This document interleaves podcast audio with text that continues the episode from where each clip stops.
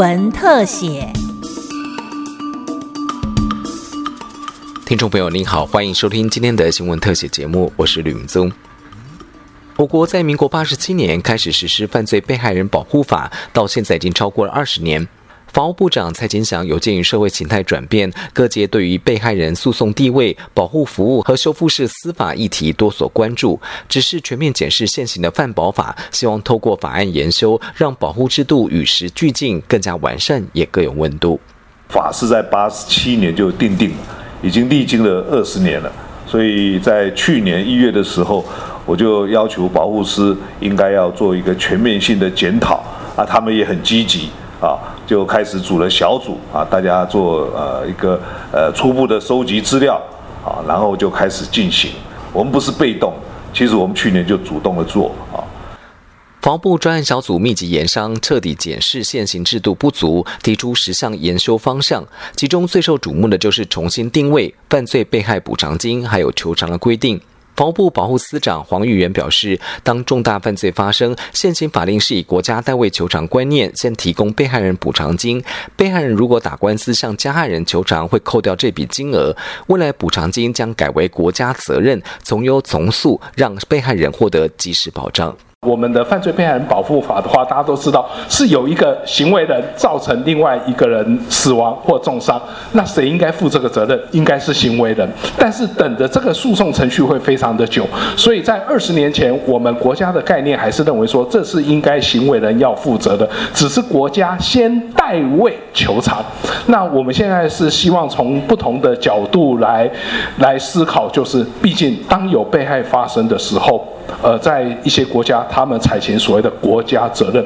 毕竟就是国家嘛，总是有人呃发生的意外，是不是国家在一开始就应该要予以介入？因此，他所谓的从以往的我代表被害人先向加害人予以求偿的概念，会完全的改变过来，变成我国家就直接给了。好，当然金额要考量到国家的财政，好，你不能够无无限的为之。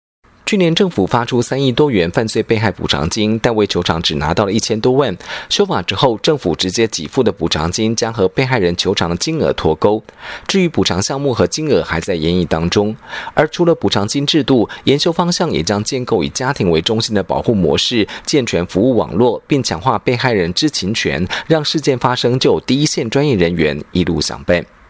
那我们在被害人的那个知情权部分，因为其实被害人在案发初期，他们其实是比较处于慌乱或者是就是呃悲伤的状态，所以如果说能够有第一个接触被害人的专业人员，能够提供他们充分的资讯，其实他们可能会更安心这样子。其实我们都知道，被害人在面对司法刑事诉讼这整个流程的时候是非常茫然无失措的，所以我们法务部也会主动积极的跟司法院来做一个联系，希望可以建立这个一站式服务的一个法律。支持协助，那也在第一时间就可以帮助被害人知道他符合他最适合他的一个法律协助的方式是如何，那帮助他们走过这一段的一个司法诉讼的流程。法务部长蔡其祥强调，法案研修相当重要，但更重要的是执行。有些该做的事情、该加强的措施，不用等修法就可以立刻去做。啊，在执行面上，各位对这个慈济啊，应该印象很深。当一个灾难发生的时候，哎，马上就看到有慈济的呃这些人士啊，啊善心人士啊，他都会到现场去关心啊，去抚慰啊那些被害人。所以我一直期待着我们的犯罪被害保护啊，也能够做到这样啊，一路相伴，不是说只是一个形式上而已，也是真的关心啊。当犯罪被害发生的时候，有被害人需要你去抚慰、去关心、去协助的时候，我们就有人在场。能够做到这一步啊，我就觉得这才是我们的目标了。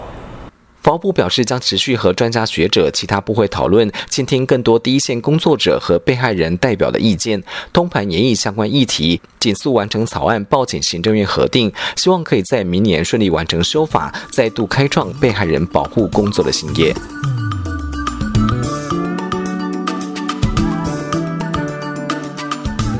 以上新闻特写由金广记者吕明宗采访制作，谢谢您的收听，再会。